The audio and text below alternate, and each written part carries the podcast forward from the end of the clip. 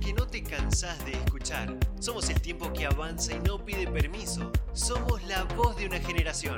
Todo lo que callamos ahora grita libertad. Somos Ucasal.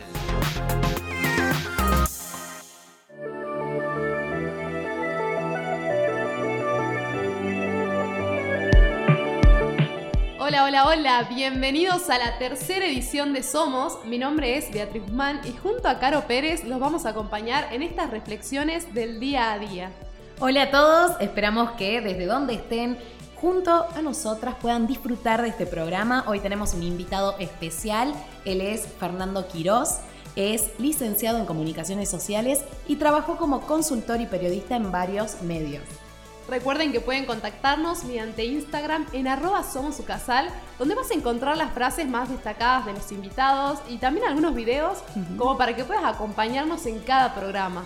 También no se olviden que nos pueden hoy escuchar por la página web en www.ucasal.edu.ar barra radio-ucasal.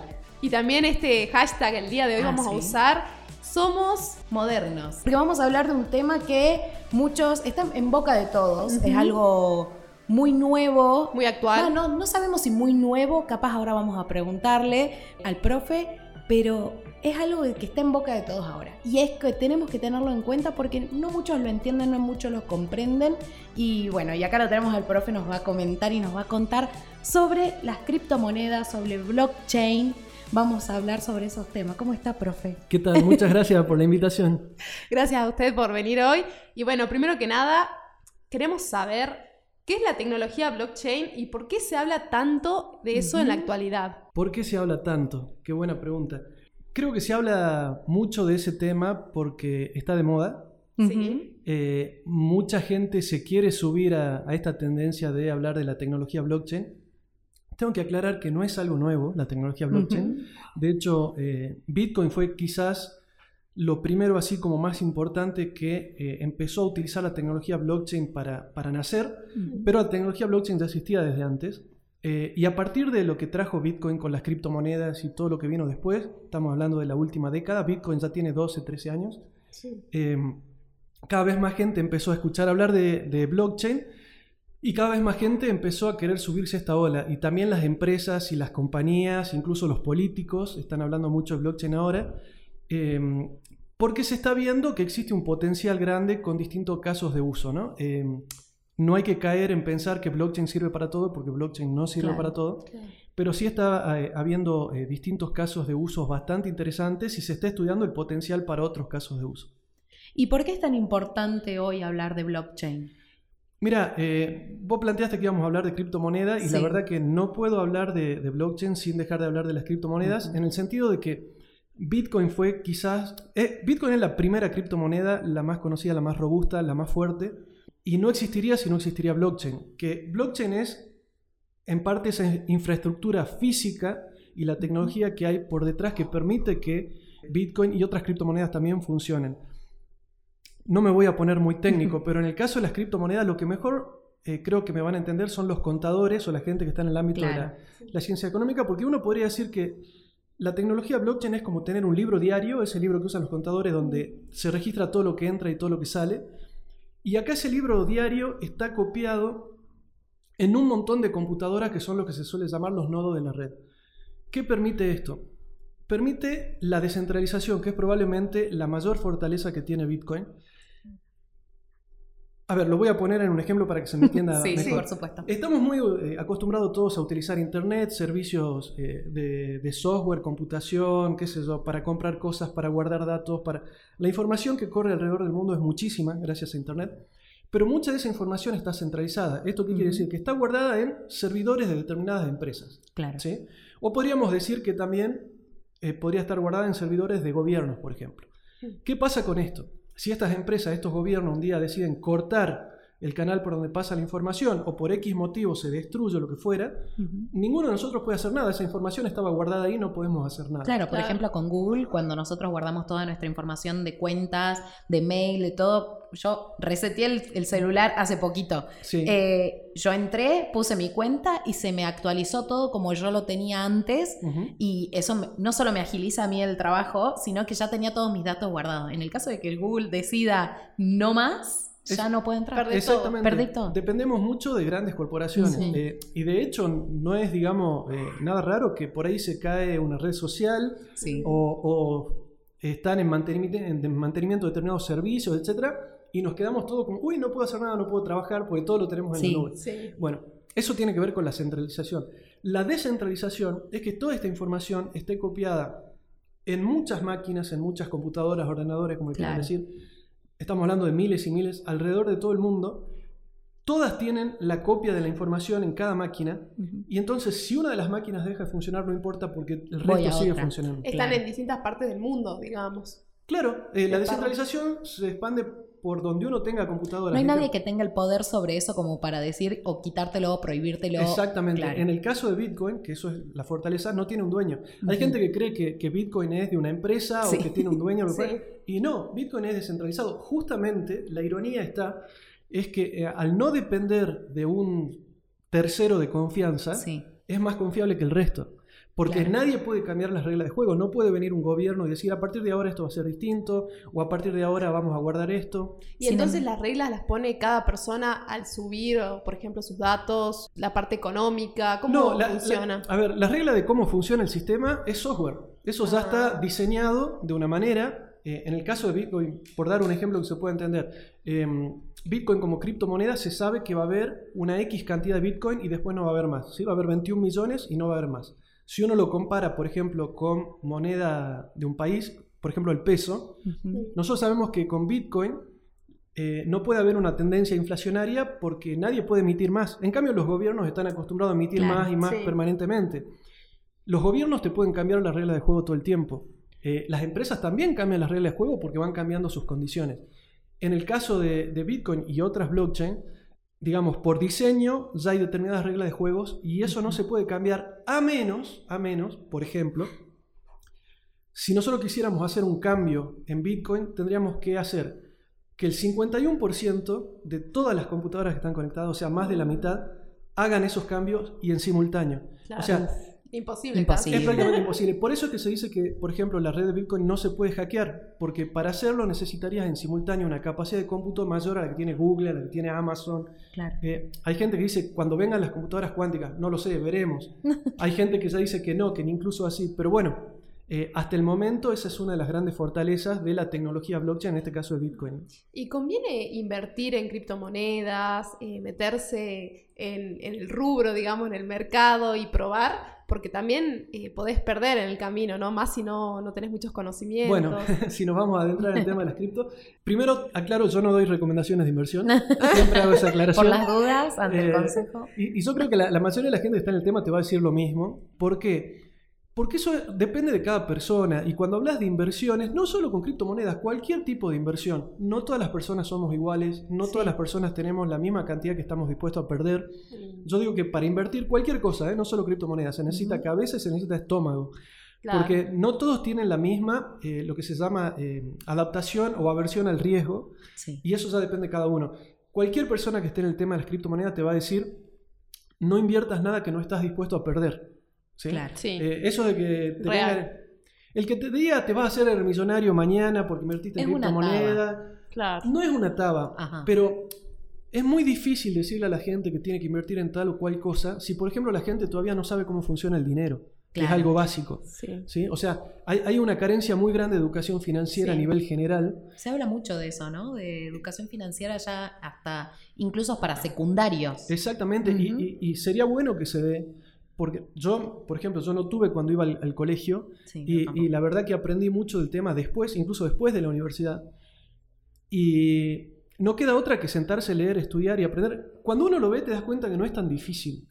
Pero hay conceptos básicos que la gente no maneja. La gente no sabe qué es el dinero, qué es una moneda. Y aparte es una de las principales incertidumbres en el mundo de hoy. Uno, eh, hay muchas hay muchos temas que causan ansiedad, que causan depresión y mucho es por preocupaciones y respecto siempre es muchas veces por el dinero. Entonces, ante la ignorancia y ante el desconocimiento de eso, eh, provocan estas cosas que podrían ser solucionables y prevenir- Mira- prevenirlas. Mira, digamos. vos decías el tema de la ignorancia. Yo el mes pasado justo estuve en, en- en España en un evento grande en Madrid que causó muchísima polémica en los medios de comunicación.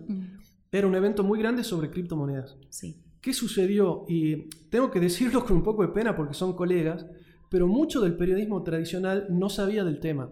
claro. Y se había anunciado este evento que se iba a realizar y antes de que se realice el evento, está bien, por advertencias que hubo allá de la Comisión Nacional de Valores, que había que tener cuidado con los riesgos y todo eso, se empezó a hablar del evento y se lo asoció con otra gente que hacía estafas que no tenían nada que ver con este evento, claro. pero metieron todo en la misma bolsa y empezaron a generar Desinformación. desinformación y mucho miedo. Y la gente que organizaba el evento lo que decía, pero si nosotros lo que queremos es educar a la gente. Claro. Claro. Y lamentablemente ya había habido otros antecedentes de estafas y otras cosas que usaban el nombre de criptomonedas y los medios metieron todo en la misma bolsa y terminaron generando mucha desinformación. Sí. Por eso es que yo digo, es súper importante para la gente aprender sobre esto, estudiar, Conocer. leer, conocer. Ojo, así como se puede obvio. conocer sobre otros temas, no, no es tan complicado. Sí. Y hablando de esto, para evitar la desinformación, ¿qué lugares pueden recurrir las personas que no tienen idea pero que quieren aprender? eh, fuentes confiables y, y, bueno, que puedan acceder fácilmente. Mira, hoy en Internet hay muchísima información. eh, te diría, ca- casi me hago autopropaganda, pero no. Eh, porque yo tra- trabajo, sí, trabajo con un medio, pero eh, a ver, lo, lo que sí diría, y perdón, me- perdón los colegas, pero esto lo tengo que decir por una Sí. cuestión casi estadística, Sí. eh, no, no se vayan primero a los medios tradicionales, porque lamentablemente lo- los diarios que conocemos, los portales de noticias que conocemos, la Son televisión, hay amarillismo, hay sensacionalismo, pero hay desconocimiento del tema. Hay desconocimiento del tema y a veces hay también muchos intereses políticos y económicos de gente a la que no le conviene que el tema de las criptomonedas funcione. Claro. Entonces hay bajada de línea de empresas. A los bancos, línea- tranquilamente. Por ejemplo, por ejemplo eh, hoy hay una, una gran tendencia a nivel mundial. De hecho, se quiere implementar en, en- en Europa, en Estados Unidos, se están haciendo pruebas en China Sí. de lo que son las monedas centrales de los bancos, eh, perdón, las monedas digitales de los bancos centrales. Esto viene a ser monedas digitales como una especie de criptomoneda, Claro. pero con eh, blockchain centralizadas y dependen de los bancos. ¿Cuál es el gran riesgo de esto y la diferencia con otras criptomonedas como, como el Bitcoin? Que van a saber exactamente los gobiernos cuándo gastás, dónde gastás, cómo gastás y hasta pueden obrar en consecuencia. ¿A qué me refiero con esto? Tienen control. un control total y una vigilancia Sí. total, pero al punto tal que, por ejemplo, podríamos llegar a pensar, un gobierno que no sea demasiado democrático, vos hablas mal en contra del gobierno y pueden decir, te congelamos la cuenta. Claro, este tipo de es muy cosas, grave. Claro. es más, Y lo vemos alejado, pero en realidad sí. está muy cerca, Sí. está Sí. muy cerca. De hecho, en China, salió creo que hoy o ayer la noticia, Mm. Como las criptomonedas son dinero programable, uno puede programar cómo van a funcionar. Ujú. En China se está haciendo una prueba con el yuan digital con fecha de vencimiento. ¿Esto qué quiere decir? Que le podrían decir a la población, bueno, vos tenés esta cantidad de yuanes, Sí. Pero Hasta si no fecha. las gastás hasta tal fecha, los perdiste. Por claro. ejemplo. Y a ellos les conviene Uh. estar ganando. Y en, en China sabemos que existe un, un sistema de crédito social. Sí. donde a vos te van quitando puntos por determinadas cosas. Cruzaste mal la calle, hablaste mal del Partido Comunista, cuestiones así. Sí. Hay listas negras y te pueden congelar las cuentas, te pueden evitar salir del país. O sea, como vemos, la tecnología en sí, uno podría decir que es neutral, pero el, el problema es cómo se utiliza. Claro. Y una de las ventajas que se está viendo con Bitcoin y, y la tecnología bl- blockchain descentralizada es que podés darle determinada libertad a los ciudadanos. De hecho, podés, suena eh, casi de ciencia ficción, pero esto ya existe, le podés quitar el poder a los estados de manejar el dinero. ¿Vieron que por ahí se habla de Sí. separar el Estado de otras cosas? Bueno, ahora se puede separar el. Estado del dinero. ¿sí? Es muchísimo. Y le quitas muchísimo poder al Estado. Eh, entonces, obviamente hay intereses detrás de todo esto y los estados no quieren que exista una competencia. Los bancos, iba a decir los bancos no quieren, pero los bancos ya muchos se están dando cuenta y ya están empezando a trabajar con criptomonedas Claro, también. Es preferible digamos. utilizarlo a no. Y viste, dice, hay un refrán que dice, si no puedes con el enemigo, unítele. Únetele. Pero bueno, Exactamente.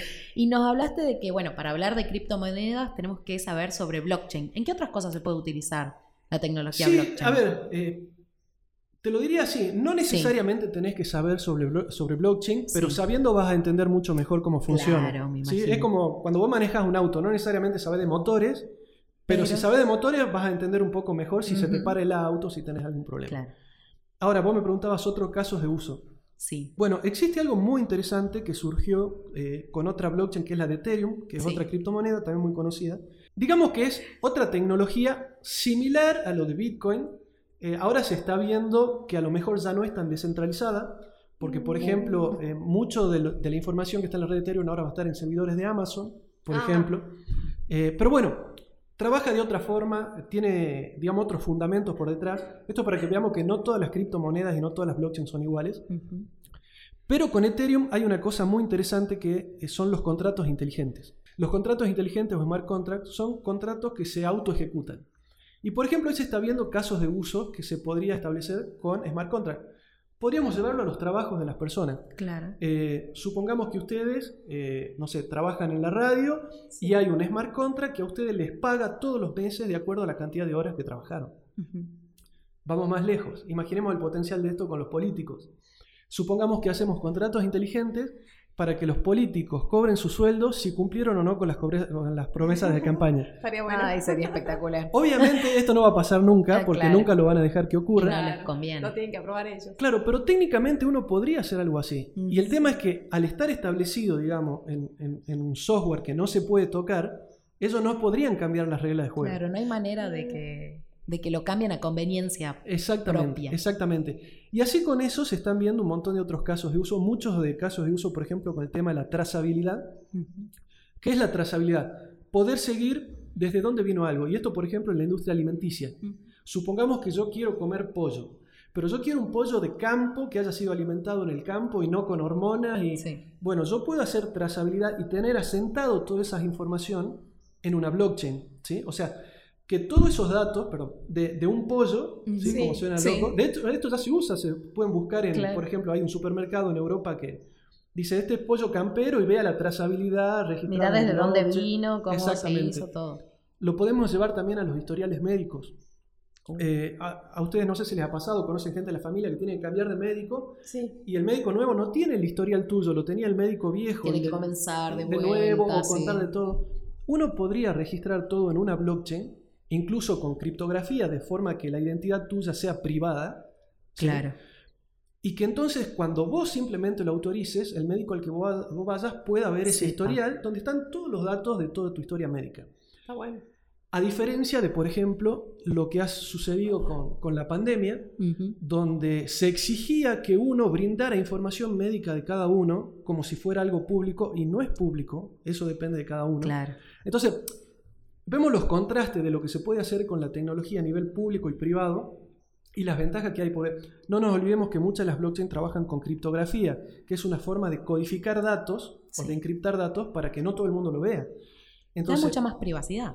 te da mucha más privacidad si está bien usado. Y, acá siempre eh, yo hago la aclaración, porque como mucha gente se mete en el tema por una cuestión de marketing, ah, us- usamos blockchain para Sí, esto, sí, blockchain para lo otro. Sí. Y a veces hablan de blockchain como si fuera sinónimo de algo inmutable, algo que no se puede cambiar. Y no es así. No todas las blockchains son iguales, no todas las blockchains son descentralizadas. Hay blockchain pública, hay blockchains privadas. Y cualquiera puede crear una. Cualquiera puede crear una, hoy la tecnología es accesible. Pero ¿qué pasa? Hay una gran diferencia, por ejemplo, en una blockchain como la de Bitcoin, que sabemos que hay muchísimas computadoras de- distribuidas Sí. en todo el mundo, que decir, bueno, existe esta blockchain que tiene tres computadoras conectadas. Claro. Es mucho más fácil meter mano en tres computadoras que en miles. Sí, Claro. eso sí es verdad. ¿Sí? ¿Y qué sería el Human Protocol que sabemos que está? Human Protocol, sí. Bueno, yo, yo estoy trabajando como eh, líder de comunidad de Human Protocol para España y Latinoamérica. Y es un protocolo que se creó con la idea de trabajar. eh, a ver, Human Protocol dice eso, no están casados con ninguna blockchain. O sea, independientemente de las blockchain, ellos quieren poder trabajar con distintas cadenas de bloques. Ujú. Y están apostando al uso de inteligencia artificial.